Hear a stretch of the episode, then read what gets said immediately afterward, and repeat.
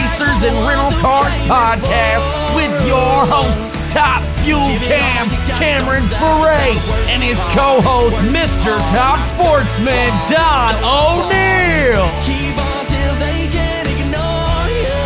Put it up for the Wigan Warriors. What's up, Cam? Hello, Dynamite Don. Ooh, I got a new hashtag this week, Dynamite Don. Hey, you got to keep it fresh around here. Yeah, well, I haven't had any Don's rants in a couple weeks that have been recorded, so I got to come up with a new hashtag for you. Well, sometimes, you know, it's like we say it all the time: don't press send, don't press send, don't press send, don't press post. Just don't do it. Don't share. You know, just. And I've had a couple and we've had to kind of simmer them over in the corner of the stove and let them cool off for a little while because we don't want to. Trying to keep it PG-13 over here. Well, I'm going for this whole. Just give the people what they want. Look, they want your rant. I want to keep the E off of our podcast on iTunes. Okay. I want to keep the E off of there, okay? The last thing I want to do is to be at a racetrack and somebody's parents come up and say, I had to stop listening to the podcast because you and Cam are just freaking out of control and I can't have you guys influencing my kids. I'm not going to lie to you. That happened to me. See what I mean? Yeah. No, an unnamed well-known crew chief in the world of NHRA said he loves our podcast, but his 9-year-old daughter listens to it too. And, said that, she's learning a lot of new words. So like B2B, social media marketing, content. That's not the word she was learning. Not so much, but hey, you know what? We appreciate listening. And, you know, since then, this has been a couple weeks ago. I try to keep my shit. See, there we go again. We go again. Sorry, Brad. Well, you know, I mean, hey, we have our moments. So, you know, it goes on. But hopefully you had this was your first Mother's Day weekend for your wife. So unlike your birthday weekend in Vegas for her, I hope you didn't screw this up. Of course not. So come, you know, I'm just gonna say, you know, we're recording this, and I'm gonna make reference next week to anything that comes up in the Instagram story from Ange in reference to how bad you did on Mother's Day. Nah, man, me and Jack got this handled. We got it on lock. All right, first Mother's Day. So hopefully you don't. Hopefully you do. It was well. Good. It was good. Yeah, it was okay. Good. Okay. All right. Well, and I also know that this week you are living it up, not too far from some place that was near and dear in my heart in my 20s, otherwise known as Virginia Beach, because I spent a lot of time up there in my military young days. So hopefully you're eating some blue crabs and having some good weather there as you're in Virginia this weekend racing. Yes, sir. You know, it's really funny. It's like flying from California. You always fly to the same damn places. It's like, man, because I'm really bad about not having like, oh, I'd only fly Delta or I only fly American. Like, I just find whatever the hell's cheapest because I'm a cheapo and that's just the way it works. American way. Yeah. And so I'm racking up some serious mileage going back to the Charlotte airport. I can tell you that. Or Atlanta. Because you got to fly across country and then you got to divvy it up from there, and it always seems to be the mess. But yeah, like a couple weeks ago in Atlanta, that place is insane. Like if anybody has ever flown out of the Atlanta airport, whew, let me tell you, the security line was ridiculous a few weeks ago. Like literally, the TSA pre-check line was like 2 miles long. Thought we were gonna miss our flight. When I was stationed in Atlanta, I used to hate to have to fly out of Atlanta. I used to want to like drive to Chattanooga, or I wanted to drive somewhere else. Like, let's pay the extra $30 or hour or 2 hour drive time so that we could avoid flying out of Atlanta and through Chicago. Two airports that I have no desire to go through. Let's try to figure out a way to fly around them. That's kind of how LAX is right now, because it's under construction and it's a freaking mess. But if you fly out of Orange County, it's like $200 more. And when you're broke like me, it's $200 is. So you're helping with the construction that's going on at LAX. I'm helping stimulate the economy by buying plane tickets out of LAX. But word of the wise for those of you that fly a lot, there's this new thing out there that I was researching it in Atlanta. I've been seeing it at the airport. It's called Clear. I don't know if you've heard of it. It's like the TSA pre-check of pre-check. So if everybody has pre-check now, so that's out because the lines are a mile long. They now have this thing called Clear where it scans your eyeball. It's kind of like the Nexus thing for like when you go to Canada or Mexico, and it's like in front of the line pass, but they scan your eyeball and you just go right through. So you don't even have to go through security anymore. So what's the charge for that? Because it's like $75 for TSA pre-check, right? For every 5 years. The Clear, from what I understand, is $179 a year. But then if you get like, say if Angie wanted to do it, it would be like $50. I don't know. I definitely need to look into it more, because Chicago, Atlanta, LAX, Seattle is a bad one. And Orlando. Dude, those airports are mess. Well, look, if you'll stay out of Orlando, you don't need to go see Mickey, okay? Just stay the heck out of Orlando and you'll be fine. I can't promise you that. I have a child now. And if he wants to go see Mickey, we're going to go see Mickey.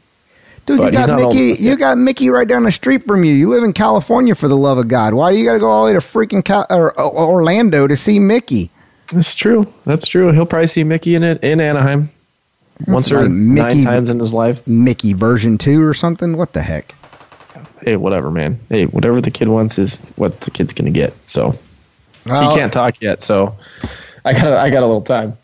Yeah, I'm going to start. Di likes to send you and Ange books and stuff for your kid. I'm going to get one of these voice recorded books and start sending them subliminal messages. Don't see the mouse. Yeah, there you go. Beware the mouse. There you go. I'll tell you, all he does right now is just scream like a pterodactyl, because he's finding his voice, and the guy's just on another level. It's pretty funny. Uh-huh. It sounds like he's on the first stage of self-promotion.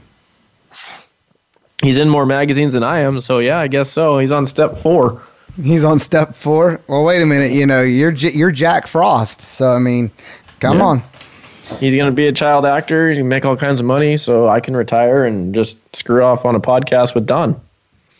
Dude, if you retire before, like I do, off of your kid, as old as I am, and definitely as old as you are, that I'm going to be hating life. I'm going to be looking for a nursing home. Hey, man, I'm just trying to work my way up to management, to semi-retirement. I keep turning in my application, and they just keep saying that there's no positions available. Yeah, I don't understand. It's weird. Hate that. Oh, well, all right. Well, let's get on with this week's show. I know our T-shirt sales went up because it was Mother's Day, and so everybody that was out there was looking for that last-minute gift that everybody wanted, went over to the Racers and Rental Car store and bought a T-shirt, sent it to their mom or their wife or, you know, their fur baby girlfriend, baby mama, you know, all the other acronyms that we've got going on in the world. So they took care of that. So thank you very much for all the T-shirt sales. And, yes, that was a segue into self-promotion. That is hatemail@racersandrentalcars.com. I think that we need to continue on with what we've been talking about for the past couple weeks in regards to self-promotion, social media. We're in second quarter of 2019, so most people that are in the know or on the grind are working on 2020 right now, and so they're looking for new opportunities, new sponsors, going to trade shows, doing the dirty, if you will, trying to get that next opportunity, next door knock, next return email. Did you get me one yet? Dude, I'm still working on mine. What is this get for you? I mean, we're always. What's in this for me? Well, you know, everybody's selfish out there, Don. You know that. Is everybody selfish? Racers, yeah. Everybody needs that 10%. See, no, here's the thing. Most people are just waiting for you to get a sponsor so they can go try to steal it. Hashtag that is a true story. Anytime you make a PR announcement about a sponsor, the following week or the following day, that marketing department gets 50 new email requests because they can do it better than they're doing it with you. Yep. And cheaper because they don't get the money. Always cheaper. They just want the partnership so they can say they've got that company involvement. That's it. You didn't sponsor know? Me, bro.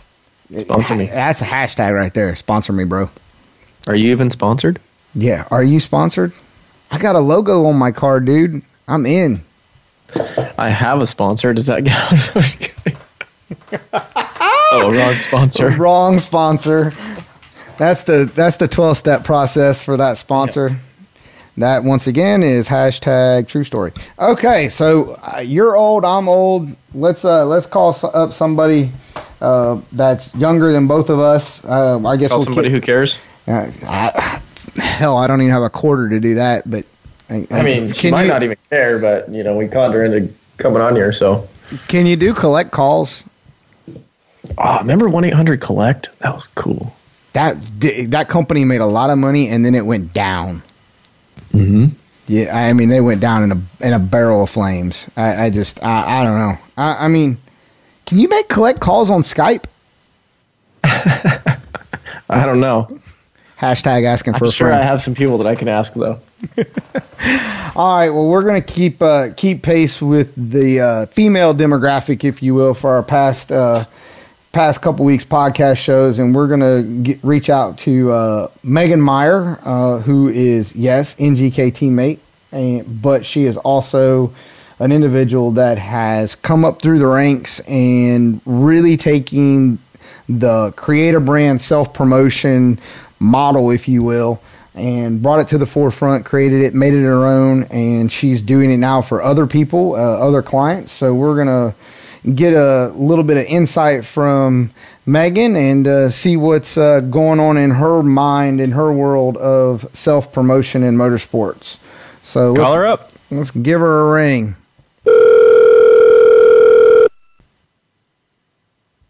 Hey, guys. What's going on?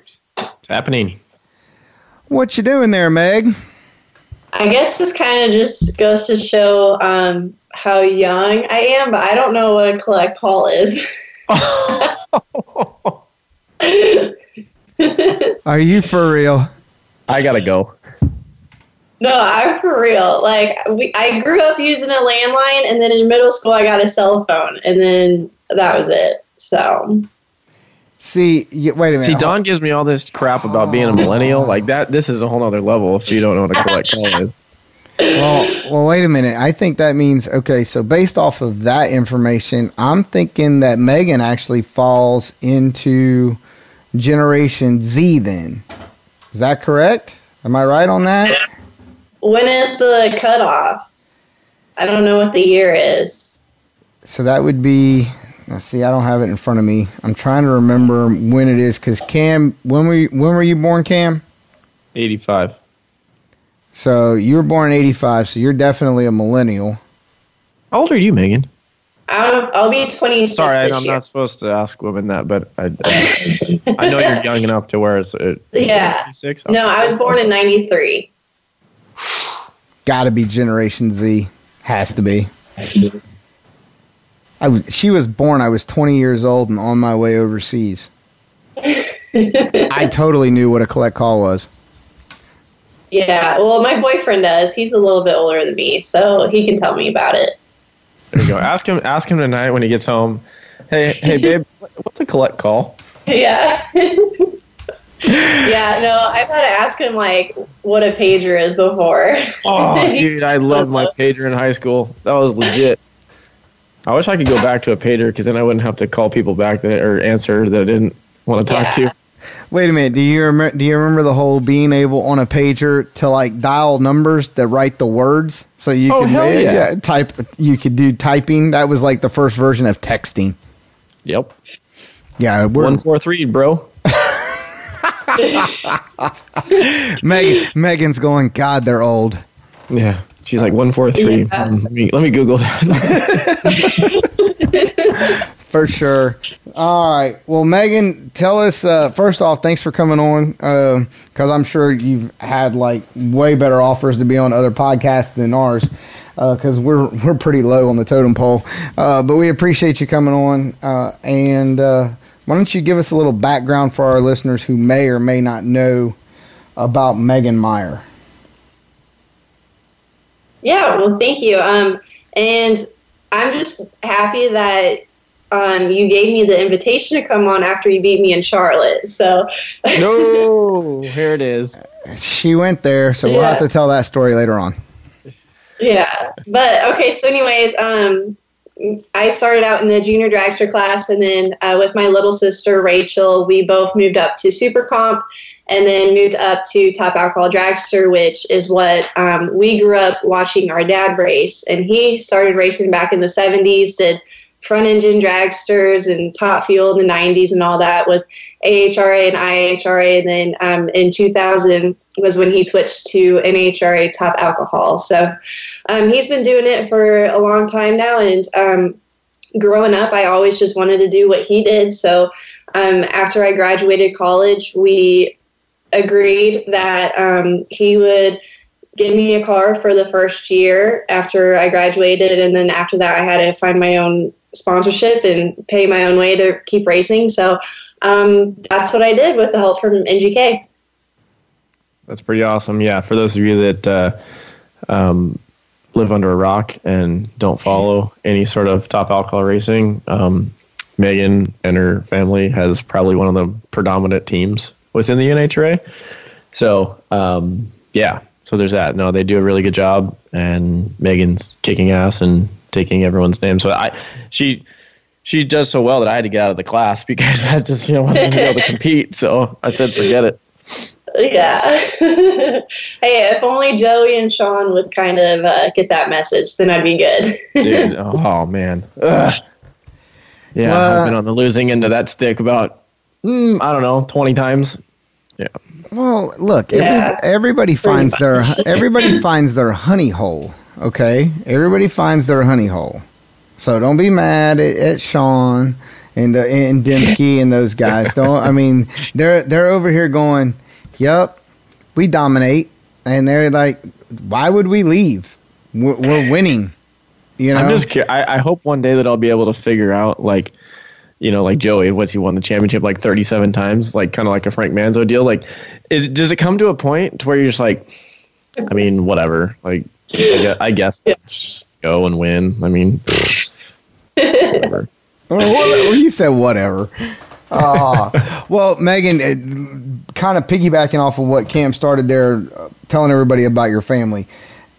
Actually, how many Wally's has your dad put in drivers' hands that don't have the last name Meyer? Does that include me and Rachel? Yes, your last name's Meyer. So unless Rachel got married last week, her last name's Meyer too. Yeah. I don't know the number off the top of my head, but I would have to say it'd be around 15, maybe 20 for other drivers. That's awesome. Yeah, that totally gets the hashtag dominant. Yeah, so we started 2002 was the first year that we did our rental driver program, and it was with Gary Ornsby Jr. Yep. And he did 1 year with us, and I don't think he won any races. He might have won one. I'll have to fact check that. But we were running at Topeka. Funny story. I don't remember this at all. But it was 2002. We were running at Topeka. Qualified number one with a 5:13, and it was the very first run for any alcohol car to run in the teens, and we ran a 13 and then lost first round. No. So what year was that? 2002? Yeah, 2002, and then 2003, Alan Bradshaw came on board, and we won 4 races with him and won the World Championship that year. We have not won the World Championship since then. Ooh, no pressure. So, yeah, we've got the Central Region Championship a bunch of times, but just haven't quite made it up to the World Championship. The highest I've got is 3rd place, and same for my dad. The highest he ever made it was 3rd place. So he won the championship in AHRA, but not in NHRA. Mm. Well, you know, it's the World Championship only has a check with, like, you know, once. Yeah. If you win a bunch of races and you're keeping your sponsors happy and you're paying the bills, I mean, don't get me wrong, we all want to win a world championship, but in the end of the business plan, it's kind of like in NASCAR. That doesn't mean the guys that finish 2nd through 12 don't have great deals and great sponsors for or operations for the upcoming year. So I guess in a way you kind of have to keep those things in perspective and always have that on your top 10 goals for your next year. Hey, man, it's all relative. Some people are just looking for a round win. Absolutely. Yeah. And for our listeners, since this is audio, Cam has his hand in the air and he's shaking it around. Well, Cam, wait, hold on, Cam, hold on. You had round wins this year, albeit in Australia. You had round wins, so don't act like you've been winless. You're just winless in NHRA right now. Yeah, because I had round wins in my bracket car, but that wasn't an HRA, so, yep. That didn't count either. But we're sneaking up on it. That's right. Hashtag Cam needs a clutch guy. Nah, it's all good. I am the clutch guy. Well, you know, so moving right along back to Megan. Megan, so... You got a background in graphic design. You went to school for it. If anybody's out there that knows you or follows you on social media, you've got great content. You're creating content. Tell us a little bit about how you have dealt with or handled creating your own brand and putting it out there as far as self-promotion. Okay. Well, I first went to school for marketing and communications because I hadn't done graphic design before that. So I learned everything that I know in school, and I dropped marketing and dropped communications to strictly do graphic design, and I actually had to spend an extra semester there just for that. But it's really the faculty there. It was a small school. It's Division II school in Southeast Kansas, but their technology department is very high end. And I think the graphics department just got ranked like in the top 12 in the nation or something like that. So, that's cool. So they were very technical focused. And they started really learning how to work backwards. And that's kind of similar to the way how my dad works. So I really connected with the faculty there. And also, there's a drag strip 10 minutes from the school, and it's Mocan, which they just had their funny car hangouts. Mocan Raceway. Mm-hmm. So it's really not that nice of a track, but some people know about it. So we grew up racing juniors there a little bit, and then that kind of is one of the reasons why we chose to go to that school, was just because the track was so close. So anyways, so I told the teachers that I raced. They thought it was so cool. Some of them even came out to the track to watch us sometimes, and even like the newspaper would come out, do an article about my sister and I and all this stuff. So that was really when I learned about the difference between marketing and branding. And before I went to school, when I was in high school and all that, pretty much ever since I started racing junior dragsters, my dad had me always handle the press releases, emailing sponsors, and even like then whenever I was old enough to start going to the trade shows, going to those with him, because that was really what he was shaping me to be, whereas my sister wants nothing to do with it. She hates doing interviews. She just loves working on the car. And so that's kind of her thing. And then I handle all the business part of it. So we work together very well like that. But we are extremely competitive. So if we both try to do the same thing, it's just a disaster because we'd rather just beat each other trying to do that one thing than actually getting it done. So I think we're going to have Rachel on because I hear a lot of good backstory digs that will be great social media content. Oh, yeah. No, there's a few stories that we have of us because growing up, my dad was off racing, doing his own thing. So we'd have to figure out our own way to get to the track and find someone to start up the junior dragsters for us, all that. So we have a lot of stories of like straining each other on the side of the highway or something like that. So anyways. Nice. I like it. Yeah. So, but yeah, so that was where I fell in love with graphic design, branding, learning all types of that stuff and web design. So I took as many classes as I could while I was there. And, I knew that I wanted to go to school for the purpose of learning something that I could bring back into drag racing because I knew that I was just going to be working for my dad as soon as I got out of college. And so I wanted to have a skill set that I could bring back just so that way I didn't have to work on the car because I don't really like doing that, which like I said, my sister handles that part of it. So hey, got to know your limitations. Yeah. That's what everybody says to me. They're like, they say, I tell you, hey, my job description stops right here at the firewall. At the firewall. Is that I don't see any pedals back there. Yeah, no pedals back there. Yeah, I don't see a steering wheel back there. Oh my God. Yes, exactly. So, so that's just kind of the story. And then from there, I've just really just done the most that I could with it and been working for some other teams, mostly in the alcohol classes, helping them do hero cards, websites, social media, pretty much anything that I do for myself, I offer to do for other people. And it's really helped me learn new things, getting into augmented reality, stuff like that. So, and then the biggest thing that I'm working on right now is to become certified for SEO, which search engine optimization, which I know you guys have talked about that before. So that's my next step, to, growing my resume. Now you said that right there at the end, any services that you've done for yourself or that you do for your family organization for Randy Meyer Racing that you offer to other racers in the alcohol ranks. So that's got to be a little bit of a challenge from a business standpoint because newsflash, that's your competition.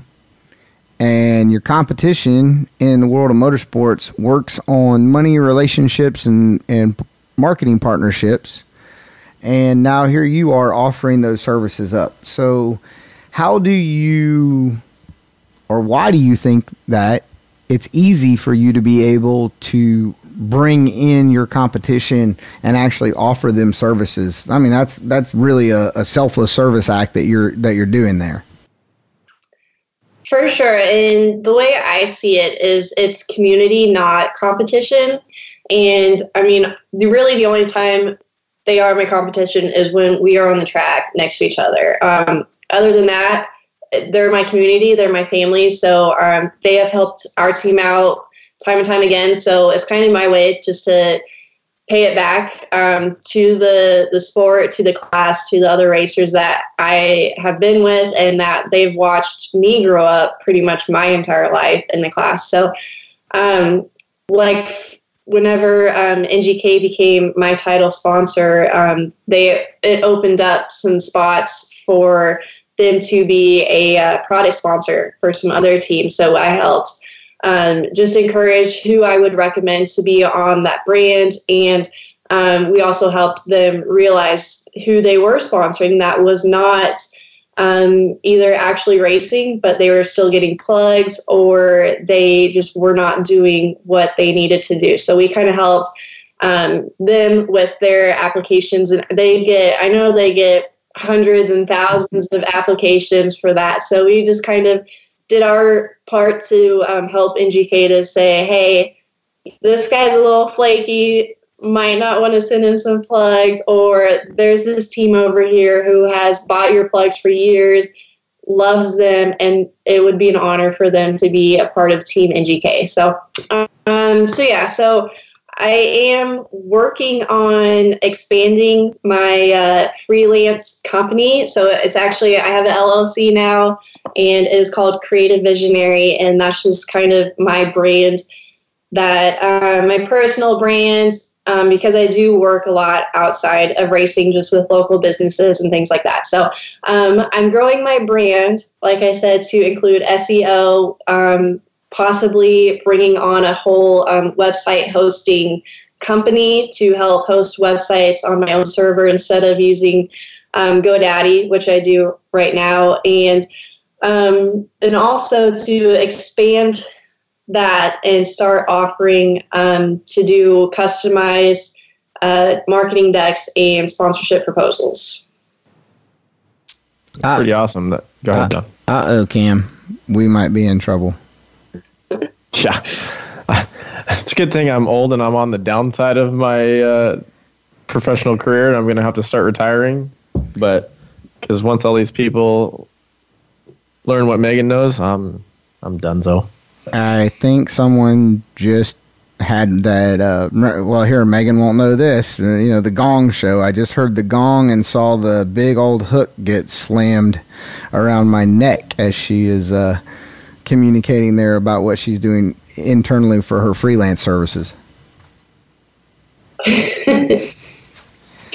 Yeah, so I don't know what the gong is. I knew it. Yeah, I say she doesn't know what the gong show is. Come on, dude, she didn't even know what a call is. Didn't know what a pager was. I know. Okay, so what did you say? So Cam, so you know, let's take Megan from the standpoint, because Cam's got his own brand, right? I mean, Cam's a, you know, most people don't know Cam was a movie star. You know, he got free popcorn. and soda and stuff for many years out there in the LA life. You know, I'm jerking your chain. So Cam and I talk a lot. Here we go. Cam and I talk a lot about marketing decks and so forth. So so you're like us, because you're not only a driver, but you do the boardroom stuff. You do the relationships, you do the B2B, you do the things that have to be done for an organization to basically be able to function financially and operate. So you know what that deal is about taking the hat off and putting another hat on and so forth. So tell us a little bit about where you think people go wrong, racers go wrong in marketing decks. Ooh, I can't wait. From my perspective, and I've seen other teams' decks, and honestly, I hate how they look. Just from a design point, they are not very pleasing to look at. If they're made in PowerPoint and they exported it wrong and you have a background graphic, you can't even read the text that's on top of that picture, things like that. So it really bugs me a lot to be seeing bad design out there to represent our sport. And that's really where this idea came from to grow Creative Visionary into offering services to build custom decks. So I don't want to write the whole thing for you. I need you to give me your numbers and things like that. I just want to design it for you to make it look good, to match your branding, to match the company's branding that you are trying to offer this sponsorship to. So that way you are more likely to get a yes, or at least a yes to the next step. Do you do... This is kind of a question because you're a design.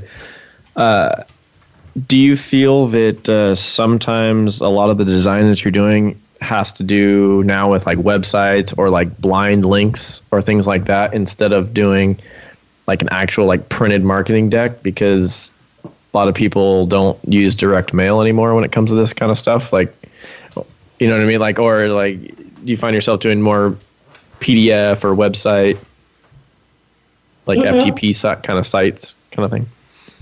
Yeah, I just want to say that I have not done a direct mail piece before, because everything we learned. She doesn't know what direct mail is. Right? For those of you that don't know what direct mail is, that's the like the little mailman comes in the little truck, puts like a little letter in there, usually like kind of like UPS or FedEx, but just the U.S. mail. Yeah. Yeah, no, so obviously everything that I have done is PDF. Now, I can print that PDF, put it in a folder, and whenever I go meet them in person for a meeting, hand them a physical copy of the same thing, or something more specific towards what that meeting is about. So if it is just email, the conversation that we're having is over the phone or over email, then yes, just do a digital copy or PDF. So I haven't really done many decks on websites before, just because it's easier access for anyone on the internet to get to, and you don't want someone just to copy your work. So really PDF is the way that I go. How do you figure out how to compress your PDFs so they're not, because I'll like erase back sometimes, you know, I get these emails that they're like 90 freaking gigs and it crashes my email. Yes. I try to limit it to no more than 10 pages. And then I use InDesign to create it. Do not use Photoshop. That is not for documents. That is for editing pictures. I was going to just ask that question. Yeah. Which program do you use? Yes, InDesign, that's exactly what it is for. And then using the export settings on InDesign to compress the PDF. And like I said, no more than 10 pages. Really like to have that first initial deck that you're sending them. Make it all about the company. Just, I mean, really, you don't even need to talk about yourself in that first deck. You need to talk about... Whoa, wait. I need $150,000 so I can go race. I need. So the only way you know that I need this is if I talk about myself. True, but that's where the branding comes in, the marketing. How can you? Because basically, you offering your car or your team racing an NHRA or whatever other motorsport sanctioning it is, you're competing with all the other types of media that they can buy. So it's social media, advertising, television, magazines, newspapers, podcasts. Ding. Wait a minute. Where's my cartoon bubbles at? I got cartoon bubbles going above my head. Does anybody for the last 12 weeks listen to anything we say? Yeah, so I try to make it to where how can you solve their problem that they're having right now, or if it's not even a problem, just whatever goal they're trying to get to for the year, how can you help them achieve that goal or solve that problem? So make it all about them. They're selfish. They want to hear about themselves. They want to know that you know who they are. That's Sean Bolton. I know we both leaned in. It was. I cannot wait until we go live and people actually get to see how we act behind the sound. I cannot wait. I just cannot wait. Because here's what's funny. It's like I've legitimately gotten proposals that after I've been able to uncrash my computer, they don't even know what race pack is, or like does, or does. So it's like, but you know, they can put a sticker on the side of the car, and they're gonna. It's so funny because there's like your typical, you know, oh, well, tell them what you're gonna do for them. You know, I'm going to represent your company and I'm going to grow your sales and I'm going to Increase sales. Okay. How? Please tell me how you're going to do that. Well, I'm gonna win races. How? Yeah, how are you going to win the races? Well, I'm going to use a data logger. Okay. All right. That's a good start. Tell me more about this. Data logger. Yeah. You know, but it's just, you know, there's the cliches that everybody uses, right? So if Megan makes a deck for me and a deck for Don and then a deck for herself, you know, it's probably going to be different, right? Because she's talked to each of us and tailored it to either A, the company, and B, ourselves, right? So what can I do that Megan can't do, and what can Don do that Cam can do? Yeah. It's totally versus using the same damn paragraph that says, I'm going to your return on investment and I'm going to increase sales. Okay, well, when you increase these sales, how are we going to track them? How are we going to, like, I don't know. Nah. Yes, exactly. Metrics is the big thing.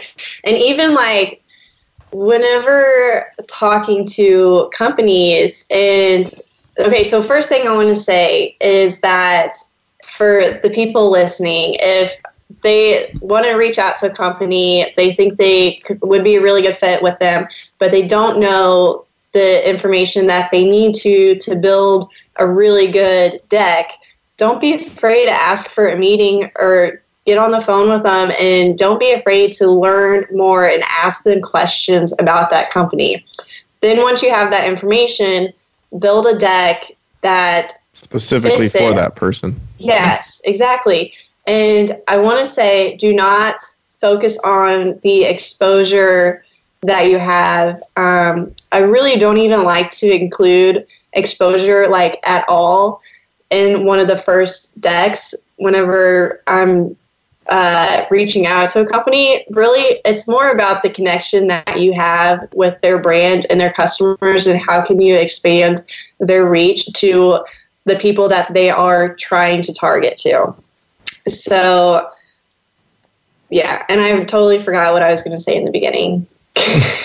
No, what you said is completely true. Like, you know, they go with the cliche thing, and then they forget about what sponsorship is all about. Aside from saying, hey, I'm sponsored, bro, by X company, you know, like you're a spokesperson for that company, and you have to. I was talking to somebody a couple weeks ago, and a very well-known top fuel driver. I'm not going to name names, which he wouldn't care if I said the names, but they said, I said, oh, how long is he going to keep doing this? And, oh, you know, for quite a while, like, you know, the company loves him. And he said, you know, when he goes to his company functions or whatever for being a spokesperson for this company, he said, you know, the president of the company walks in, oh, yeah, and there's thousands of people that the, you know, corporate company, and oh, yeah, you know, clap your hands. And then said driver walks in, it's like the whole place erupts because he's the company. People don't realize that you're the company. You're selling the tires, or you're selling the tools, or you're selling the spark plugs or whatever. So when I think of NGK spark plugs, I think of Megan and Don. Because that's, you know, so if I'm a sportsman guy, a door car guy or whatever, I think of Don's car. If I'm a dragster nitro guy, I think of Megan's car, right? So obviously I know that NGK has a nitro plug because of Megan. I know that Don has a plug for an LS engine because of Don. The correlation factor there, you have to be able to relate with your customer base. And that's, you know, we used to say, we had a saying in the Army all the time in recruiting, people join the Army because of their recruiter. There was something when they had a conversation that they saw in that individual in themselves, or that they wanted to be, or that the individual just got them and they knew exactly what it was. And you know, when it comes to the NGK folks, I mean, Megan was, you know, at PRI and everything when we made our announcement, and I think she heard me say, and I say it all the time, you know, NGK makes components for everyday people. I mean, everyday people. It's not just high performance. Yeah, we have high performance products, but it's literally to make your life better for everyone. And so if you can't relate to people in just that simplistic form of communication, then you're never going to be able to help a company improve their sales, awareness, exposure, branding, customer conversion, customer loyalty, all these phrases that describe what companies truly have that are problems that they're talking about in their board meetings and their quarterly earnings calls and so forth that they're trying to overcome. And you have to think like a company. And, you know, Megan alluded to it. She's like, you're the solution for their problem. Well, if you don't know what their problem is, how the heck you going to know what the damn solution is? Yeah. How do you have a solution before that they've told you what their problem is or what their market or what they're going for? You know, that's what I think, like, a lot of marketing decks are just a way to get you in the door, and then you can specify and create a deck or whatever to present them in the boardroom that it's going to, like, solve their solution or your solution to their problem, not just a generic, oh yeah, you know, oh, I'm a race car driver. I race cars. I go fast. Yeah, exactly. And I remember I mentioned metrics. So that's one of the biggest ways to measure how successful your sponsorship is. So, and there's been times where reached out to a company and they don't measure their current marketing or branding, social media, and then ask them, like, what metrics they use to measure, or even if it is just website clicks, they have no idea. So that's so easy for you to go in there and say, you know, figure out metrics that they want to measure. So say it's website clicks to a certain product on a page of their website, you know, something on social media, whatever.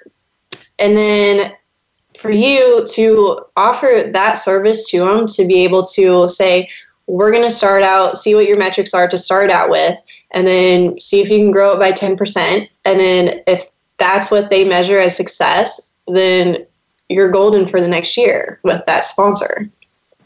Yeah, the problem that you run into there with that is, guess what? There's a lot of boardroom executives that don't want to know that their metrics are horrible for the number of commas and zeros that companies are spending in their marketing and branding campaigns. They don't want to know, because it turns into the, well, this is the way we've always done it.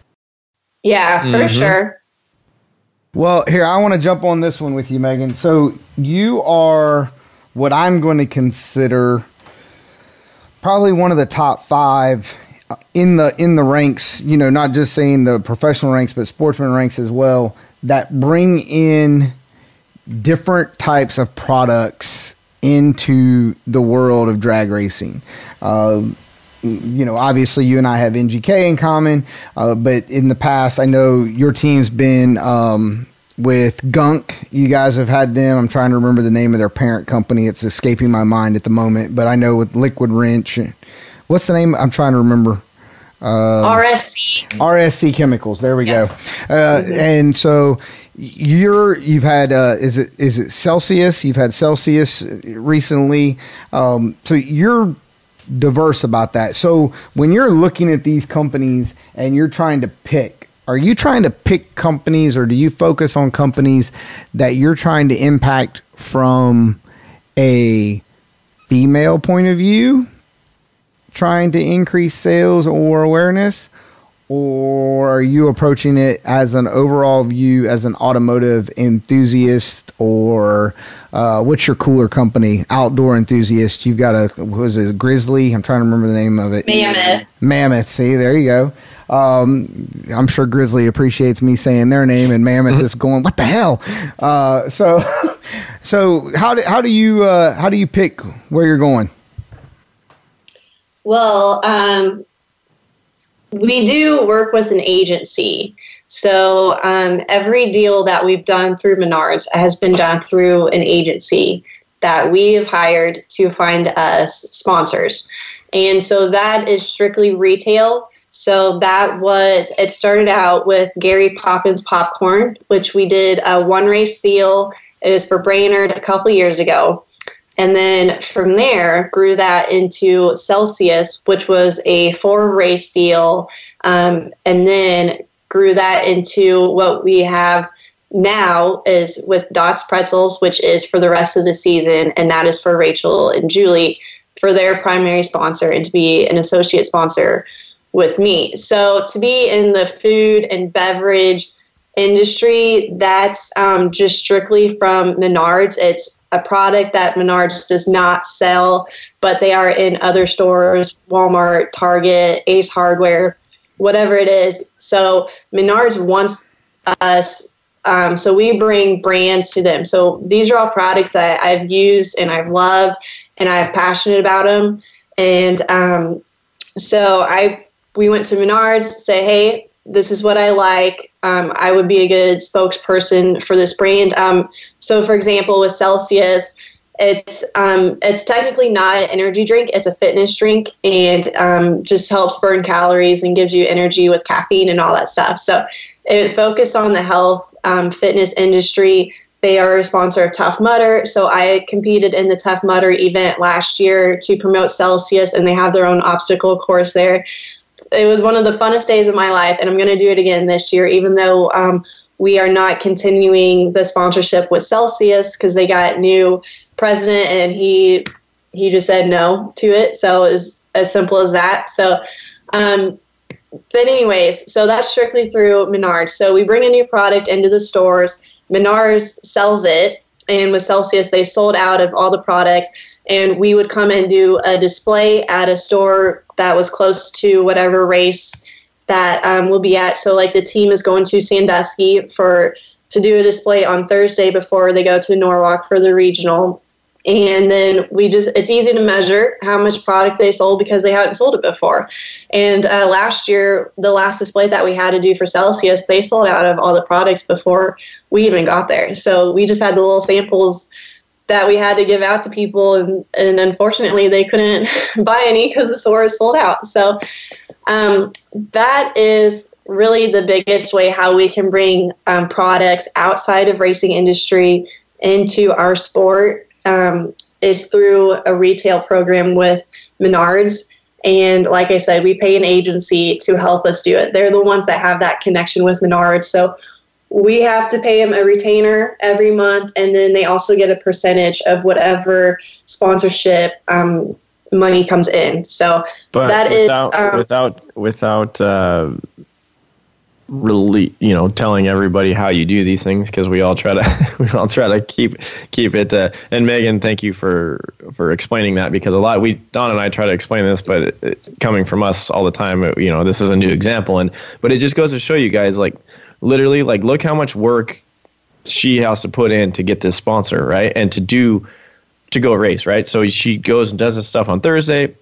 But at the end of the day, just what Megan said, it doesn't really matter about going down the track. What matters is she sold products for these companies, right? So, I mean, maybe using the race car at the display, like, oh, cool, like they're involved with racing, blah, blah, blah. That helps sell the product. But at the end of the day, all these, Celsius or pretzels or whatever it is, they just want to sell product. So if you're going to be the avenue to sell those products, you got to get out there and do it. And that was a great example of how all this stuff works behind the scenes, of what you got to do. And everybody talks about, oh, I want to be sponsored. I want to be sponsored. And how do you be sponsored? There you go. Do that. Find a distribution. Don and his team, they work with Meyer Distributing, like same situation, right? They bring in companies to distribute to their, hey, we have this company, it'd be a great fit for you. At the end of the day, you're measuring those metrics with sales, right? So at the end of the day, they just want to make money. How are you going to make that money? Racing is immaterial. Yeah, and that just goes to show you that you do not have to be a winning team or a championship team to sell products to get a sponsorship. I mean, just go to a local retail store that's close to a track that you race at and offer to sell a product there, and they'll get a percent of that sale, and then they make money, you make some money, and then that product, brand, whatever company it comes from, they make money. So there is a lot of stuff, like what you said, that goes on behind the scenes. Like we said, it's us. We find a brand that we like. We take it to our agency. They have to take it to Menards. And then they also have to take it back to that brand company and then introduce themselves to them because they've never heard of us before or our agency. And then they have to figure out if they would even say yes to being sold in Menards. So there's a lot that goes on behind the scenes. It takes months to prepare for this stuff. But and then we also do like a lot of social media stuff. So that way I can help get my foot in the door with that brand. So whether it's just posting a picture of the Dots pretzel bag in our trailer and tagging them on Insta story, or sending them pictures that we've taken that they could post for content, things like that. So there's a lot of stuff that goes on, and then the end result is, and then the last thing we have to do is a display with the race car and then sample products at the store. Yep. 100%. I mean, that's a prime example, which I'm glad that, Megan does a really good job at a lot of this stuff. And, we've done race packs and a lot of work with Megan on the team race pack side. It's because of things like this. We had her join the team years ago, and it just goes to show you that it's not just a sticker on the side of the car. Got to put the work in. Got to put the work in. Mm-hmm. Okay, Megan, so we're winding up here. We've taken up some time, and definitely appreciate you being on. But that being said, we got a couple different things that we do on the show from time to time. Ask you a couple questions. You kind of got to be put on the spot, make you feel uncomfortable. Back like being in junior high, hallway drama or something. All right, so do you like being considered or labeled the NHRA fastest sportsman female? Yes. Okay. I put it on a T-shirt. Okay. Get that on a T-shirt. So, okay. All right. Well, we have. I don't have a problem with the I know there's a lot of people that say, just because they're a girl driver, they don't want to be known as just, winningest female driver, fastest female driver, stuff like that. And I say, no, go with it. I mean, it's a title. It's something that you can use to promote yourself with. So why not? It's interesting. Girls like it. Guys really like it. And so, I mean, I don't see why not. So my question with that being the fastest female sportsman racer, I know you've been pretty vocal about wanting to stay in the alcohol ranks and stepping up to Top Fuel not really being your dream or passion, and is that still kind of, or do you have any sort of desires? I know you probably get this question all the time, but some people probably haven't heard you answer it, and there's no right or wrong answer. I mean, you can be a successful sportsman racer and dominate like you guys have, and there's nothing wrong with that. And I think that's freaking badass. Like, everybody makes their own path. So, I mean, is that still what you're looking? No, that has not changed. And whenever fans come up and ask me that question and I tell them no, they get mad and walk away. And I'm okay with it. I'm okay with it. It doesn't bug me. It's just not my cup of tea. And I mean, really, here's the thing. This is our family business. I mean, I'm not just driving someone else's car. Like, we own the cars. I mean, I don't. My dad does. But I work for him. I work for the different businesses that we run. So why would I leave that? I mean, why would I just leave our family business when it's growing so much? They need me here. Yeah, absolutely. And that's a great answer. I mean, I think that, I mean, if you had that opportunity, like, heck yeah, like, seize it. I think that's really cool, because at the end of the day, there, I mean, as we all know, we all talk about, like, even Top Fuel, Funny Car, Pro Stock, like, even Sportsman Racing, like, a lot of people aren't making money at this. 98% of the people out there aren't making money out of it. And, you know, you guys have been able to be successful to run it as a business. And yeah, why would you not want to continue that? Like, that would be dumb in my eyes to, I mean, yeah, I can get paid to race over here, or I can go pay astronomical amounts of money to go be over here just to say that I drive Top Fuel. I'm going to go with sticking over here. Yeah, exactly. And the biggest problem that I don't want to happen is to go up to Top Fuel and then figure out, I mean, I know it's very political, very cutthroat, very all about money, and to go up and do it and not be successful at it. So I don't know. I mean, you can take that how you want to take it, but like I said, we have a successful thing going on right now. I am very competitive, so I want to keep winning in a car that I know we can win with. So I want to get that championship. That's my goal. That's a pretty awesome goal, if you ask me. All right, so Megan, next question. One person in NHRA that you can send a Christmas card to and their last name is not Meyer. Who are you sending a Christmas card to? One person. It's nice card or mean card? Oh, I said Christmas card. You get to pick however you want to take that. I mean, I don't know about you. You seem like a nice person and all, but if you're sitting down and sending mean Christmas cards out just to be politically correct, you got way more time on your hands than I got. No, I would pick Ron Tobler, who's the crew chief for Ron Capps. I've known Ron literally my whole life. He tuned my dad's Top Fuel car in the 90s. He just did it for a very short time because we blew up a lot of parts when he was tuning it. So that didn't work out. But he said he remembers holding me when I was a baby. So I love Ron. I go and hang out with him sometimes at the racetrack whenever they're not busy. So that's who I would send a Christmas card to. He's been very helpful for us finding help. My I don't know if you'd call it car chief, assistant crew chief, whatever. He runs my car. He came from their team. So that's who I would give a Christmas card to. Now, how about that? Shout out to Ron Tobler. Okay. All right. Well, now we get to go the other way. One person that you send a mean card to. One person that got no use for you. Here's your card. Get off my island. Who's it going to be? Get off my grass. Get off my grass.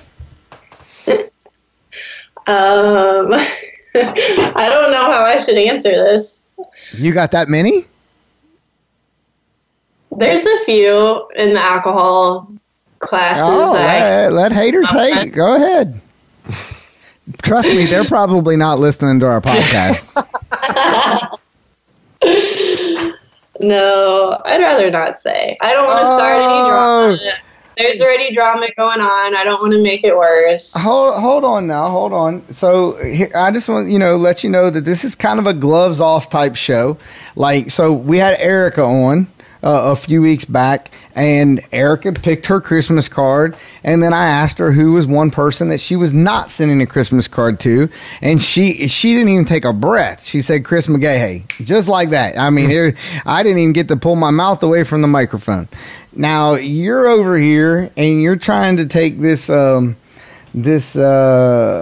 road of, like, not wanting to rock the boat. Now, I would not be doing my job as being head cohort on this podcast to let you off with the I would rather not say, because I'm probably going to go follow up with whoever it is that you pick and say, all right, well, we got to have you on the show. I mean, I've had people say NHRA. I mean, come on, Meg, you got.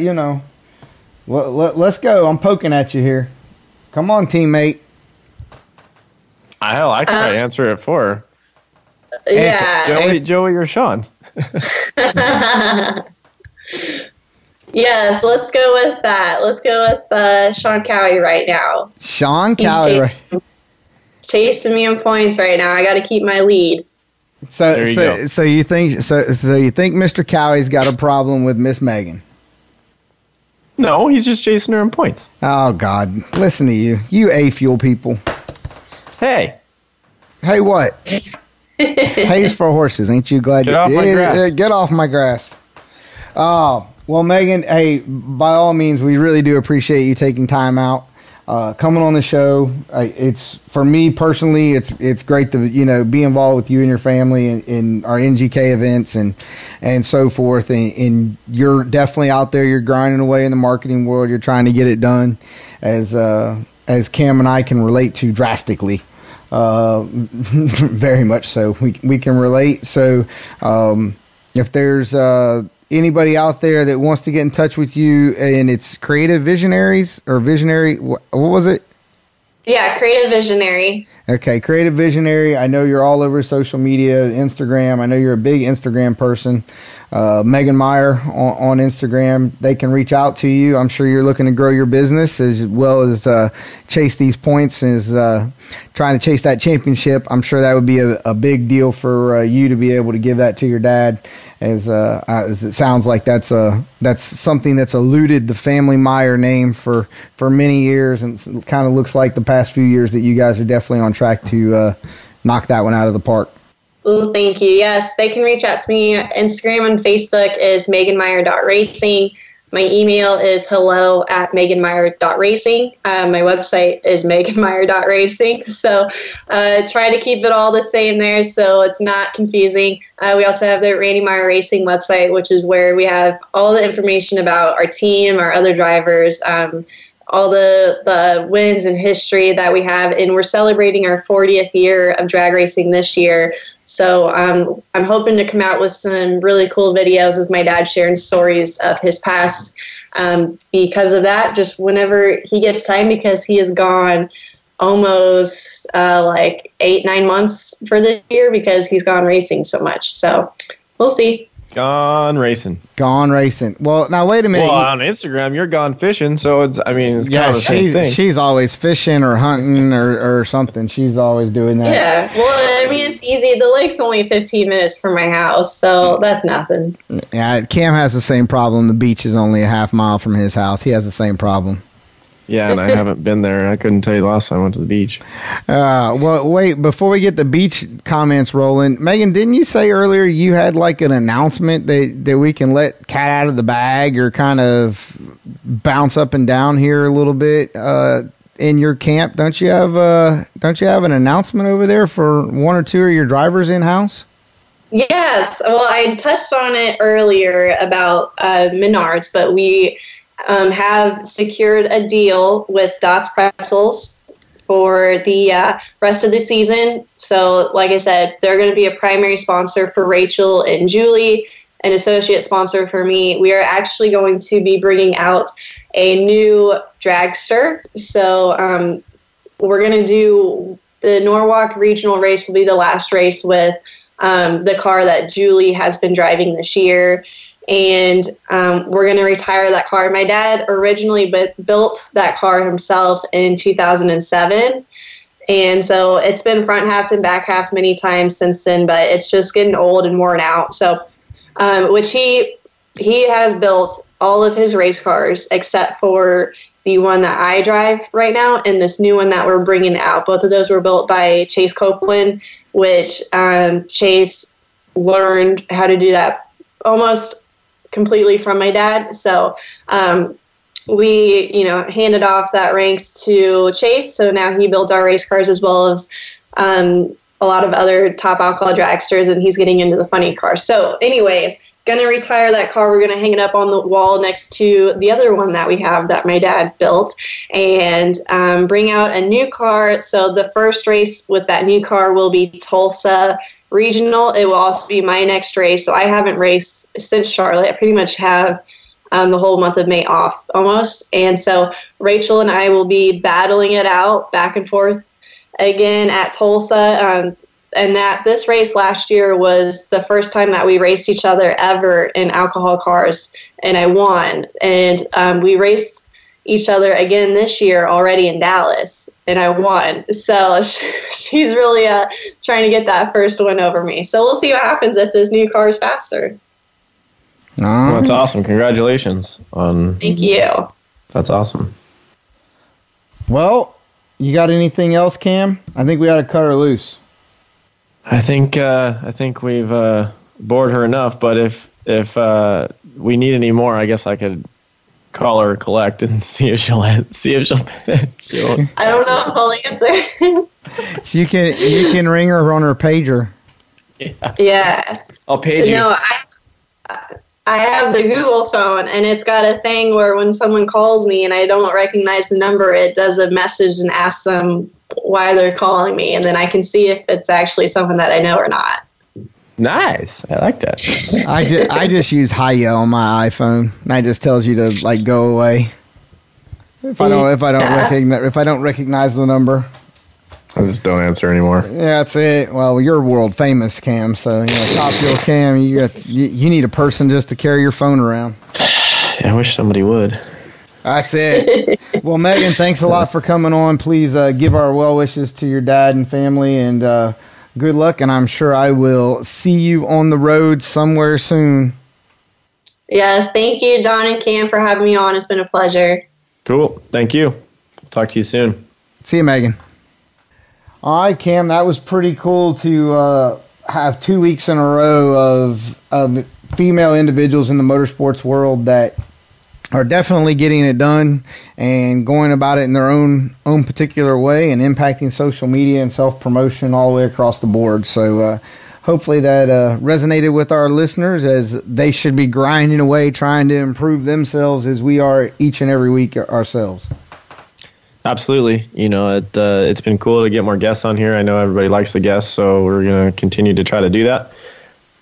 If anybody has any requests that you would like to see somebody on or hear somebody on the show, you can hit us up at hatemail@racersandrentalcars.com, and we will see if we can reach out to those individuals and see what we can come up with. But as usual, thanks Voice America for asking us to do it, and Race Pack and Streetway Marketing and all the other people that allow us to chase our dreams. That sounds like a winner to me, Cam. Good luck to you this weekend. You'll be out there cracking away, and I'm sure I'll be catching up with you soon. All right. Later. See ya.